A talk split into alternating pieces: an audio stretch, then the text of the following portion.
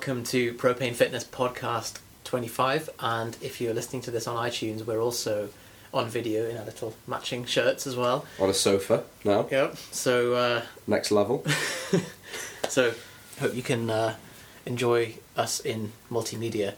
3D, So, isn't it? 3D? th- 3D. Yeah, you can get those glasses, can't you? So. um, yeah, if you get the glasses, we'll be we'll actually be in the room with you. So you need to get them with the uh, branding. Incidentally, before, before we start the podcast, if you do want to buy your own Propane Fitness T-shirt, they are available on the website, and there'll be a link below in the in the show notes, um, which segues me nicely to the next point, which is that if you're driving and listening to this on iTunes and you can't see the Propane Fitness t-shirts and think we sound like idiots, then don't worry.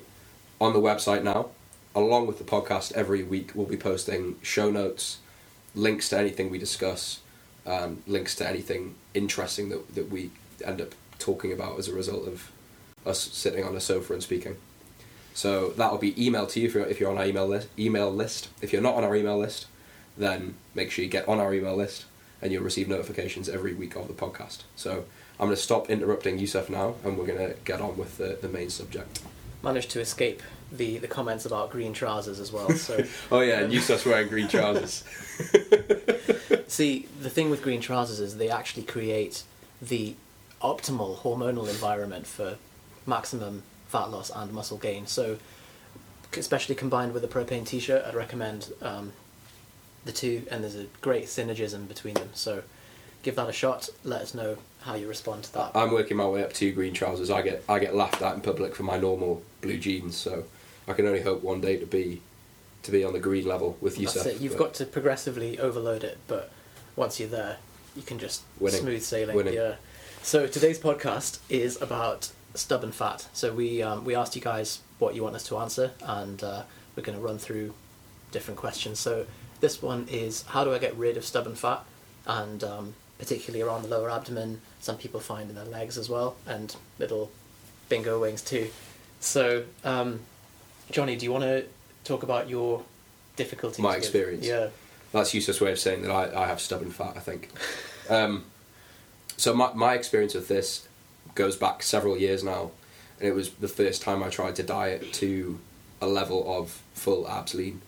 Um, and the experience I had was I would get lean arms, legs, upper chest, shoulders, um, striations, vascularity, the works, but I'd still have some fat around my lower abdomen, around my belly button, basically.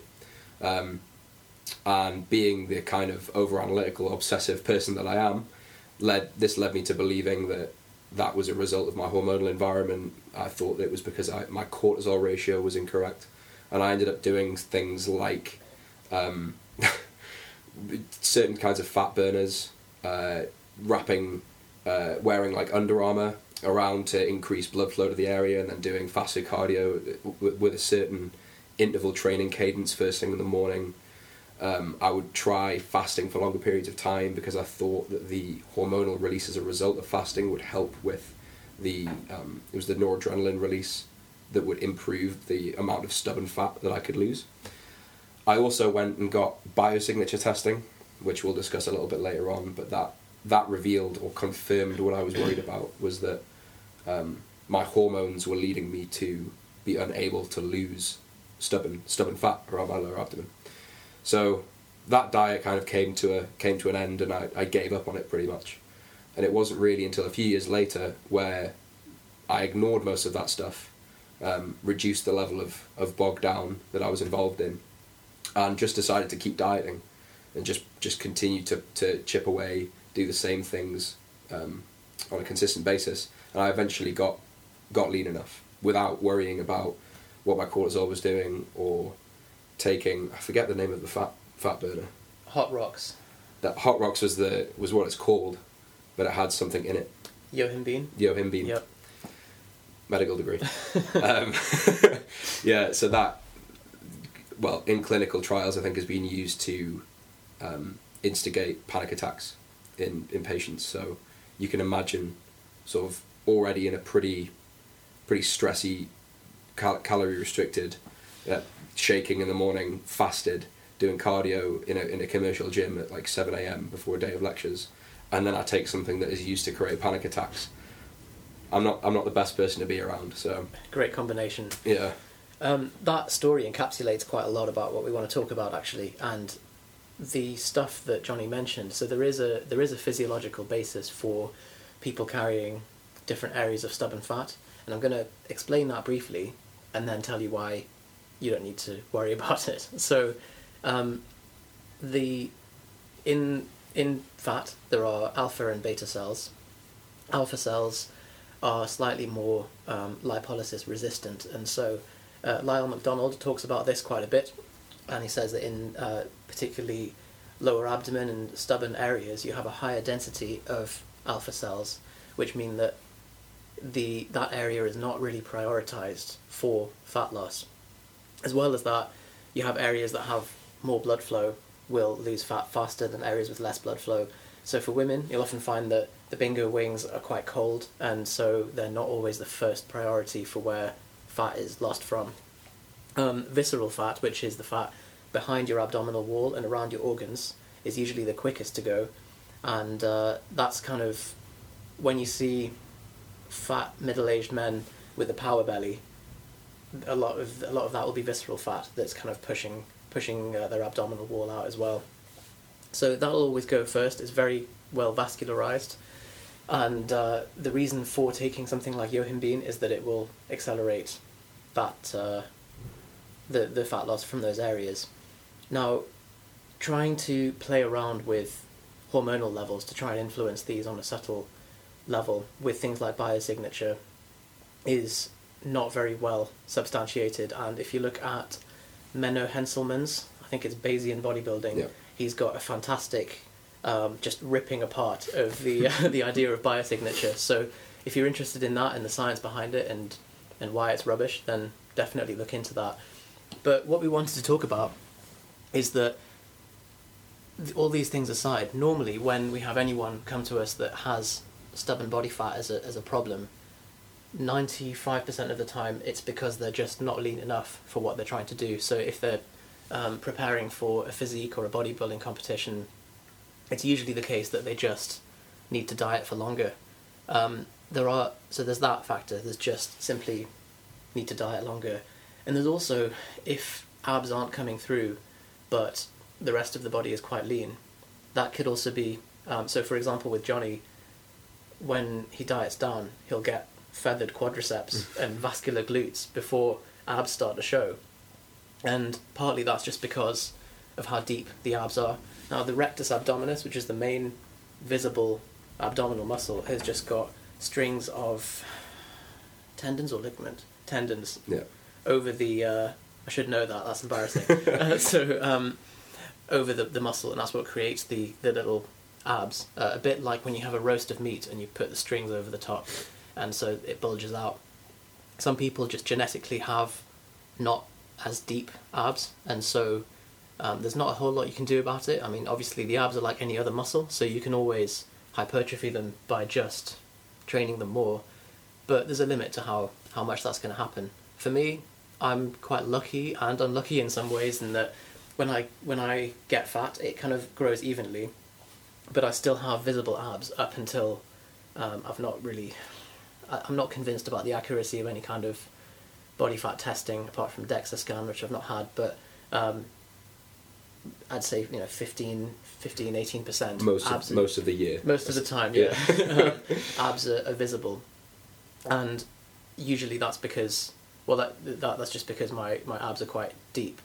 Whereas with Johnny, he's got the opposite, and that's why the rest of his body will be quite lean when yeah, abs still aren't there. Yeah, and there's a there's a large psychological uh, element to it as well, in the sense that when you start dieting, assuming you're standard, you know, gym obsessed male, you start off around fifteen percent body fat, and you want to reach a level where your abs are visible. Initially, progress will be fairly linear. You know, you'll see half a kilo to a kilo of drop in weight per week, and that'll continue for maybe 10, 12 weeks, and then things start to become less linear. Body fat, the rate of body fat loss will slow, and so that naturally leads you to the conclusion that something is not being optimized, something needs to change, and then you start finding yourselves in the, the deepest, darkest corners of the internet reading articles that prescribe all kinds of weird cardio protocols and supplement regimes. At the time, you're emotionally vulnerable as well, and you, Yeah. you're just wanting something to be. They they just you know usher you into their little room and, and whisper all these weird things in your ear, and you end up you know spending hundred pounds on T Nation supplements and and uh, broccoli extract. all kinds of things. Yeah. So What was it? Uh, Indole three carbinol was something that um, that's one of the one of Charles Poliquin's um, Oh, see. supplements that that they is- give you after- a biosignature. Yeah, Yeah. I- was that? I think that's for fat on the back of the hamstring Uh, of course, on the calf because obviously that responds more to um, concentrated broccoli. The than, fact the fact that everyone notices. Yeah, Yeah. exactly. Um, so yeah, there's that element of psychology to it, and then there's also simply that when it starts getting difficult, that's when you enter the phase where the last uh, the last sort of pieces of body fat are going to start to strip away. Everybody's going to inherently have a part of their body that will lean out last. That's just the way it has to be. You know, you, you, it's very very rare that you see somebody lose fat evenly across their body. That could be to do with genetically where they're more predisposed to store the fat, and then it it reverses itself in the same direction. So you end up with if you gain fat around your hips first, that may be the last area to go. If you gain fat around your stomach first, that may be the last area to go. But when it's into that phase where it's really you're really having to dig deep, your mind and your body are fighting you. You're hungry all the time, food focused, etc. That's the phase where you need to keep pushing to really get to the level of leanness that you're probably looking for, and that's why again most people tend to revert to the mindset of well there must be a quicker, easier, magic solution rather than just I have to keep doing this because it's so unpleasant, and that's it's an article it's stuff stuff that I've discussed in articles about how getting that lean is provides false economy in the sense that when you're that lean, you can never really appreciate it, and it's actually an extremely unpleasant experience. So unless you're somebody like Yusuf, who can just hold full abs all year round without without too much of a diff- without too much difficulty, um, losing the, the last levels of, of stubborn fat can actually be quite an unpleasant experience.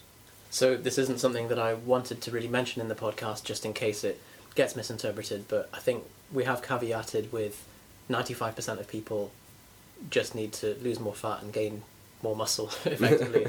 um, and sometimes that may not be to do with just training your abs more specifically. It could be just overall gaining more mass. And uh, often, if you have someone who, let's say, average height male, five foot eight, weighs sixty-eight kilos, and doesn't have full abs despite being quite lean, then I wouldn't recommend that they continue dieting or that they Yeah. train their abs. They sh- if they gain ten kilos of, of lean mass, or 10 kilos of weight actually, in, so they're up to 78 kilos, and then they cut, they've got a much higher likelihood of having full abs. And at the end of the day, the problem isn't the stubborn fat, the problem is they want visible abs. Um, Yep. Now, for that 5%, which is the people who have already gained enough muscle mass, already quite lean, already been dieting for quite a while, and um, still have, uh, and I'm talking about abdominal fat specifically because that seems to be the most common one. Um, it's only really the uh, the sort of higher level bodybuilders that are worried about the, the fat on their knees and stuff. But, um, so yeah, for lower abdomen, that's when um, the you know the rest of them is quite lean. That's when you start to look at things like cortisol, and uh, I'm not before we get misinterpreted. I'm not saying um, cortisol is the reason that you've got yeah, but um, if someone is stressed all the time, and obviously that's the dieting is going to be an additional stressor on that. That's when starting to ease off a little bit on the diet, focus on stress management, sleeping better, um, meditating, those kind of things is then going to possibly have an impact. But it's really a last last ditch thing, and it's not going to make a, a huge difference. It'll just be the final touches on the physique. So I just want to really clarify that um, the majority of all of this just comes from gaining muscle, losing fat. Simple I- rules. In that order, yeah. Simple rules for dramatic results. That's not what it says. These are the old T-shirts. Um, yours will have simple rules, dramatic results, not high octane fitness and nutrition.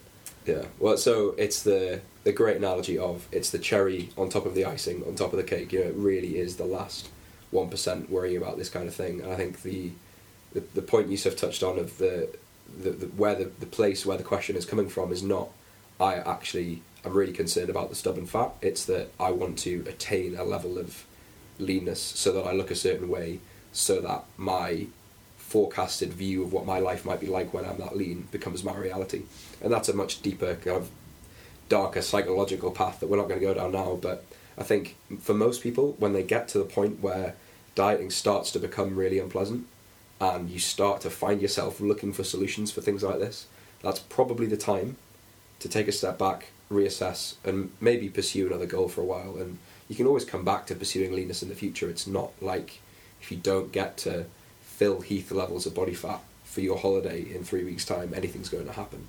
It may even worsen your holiday if you end up kind of getting there and you're really hungry, really food focused, and not able to just enjoy yourself. Surrounded by buffets and not being able to touch it. Yeah, you Terrible. you'll end up just gaining the weight plus some back again. So, so I think yeah, the summary is you need to be at a level first where the muscle mass allows you to display the level of leanness that you're looking for, and then it's a question of consistency of basic principles over a long enough period of time until you reach the level that you want to get to, and if things start to get difficult in the interim, that's maybe a time to take a step back or stop the process.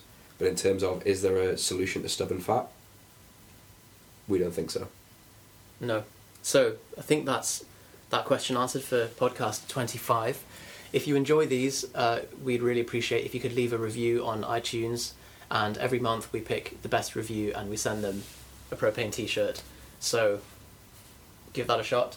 Yeah. And And there'll be show notes for this podcast, links to anything we've discussed, like Bayesian bodybuilding, for example, um, posted on the website at the same time as this podcast. And if you're on our mailing list, you'll get an email notification as well. lovely. Speak to All you soon. Speak soon. Bye, guys. I've just realised that when because we're because we're more aware of the camera, we're probably doing it to the camera That's okay. rather Oh, than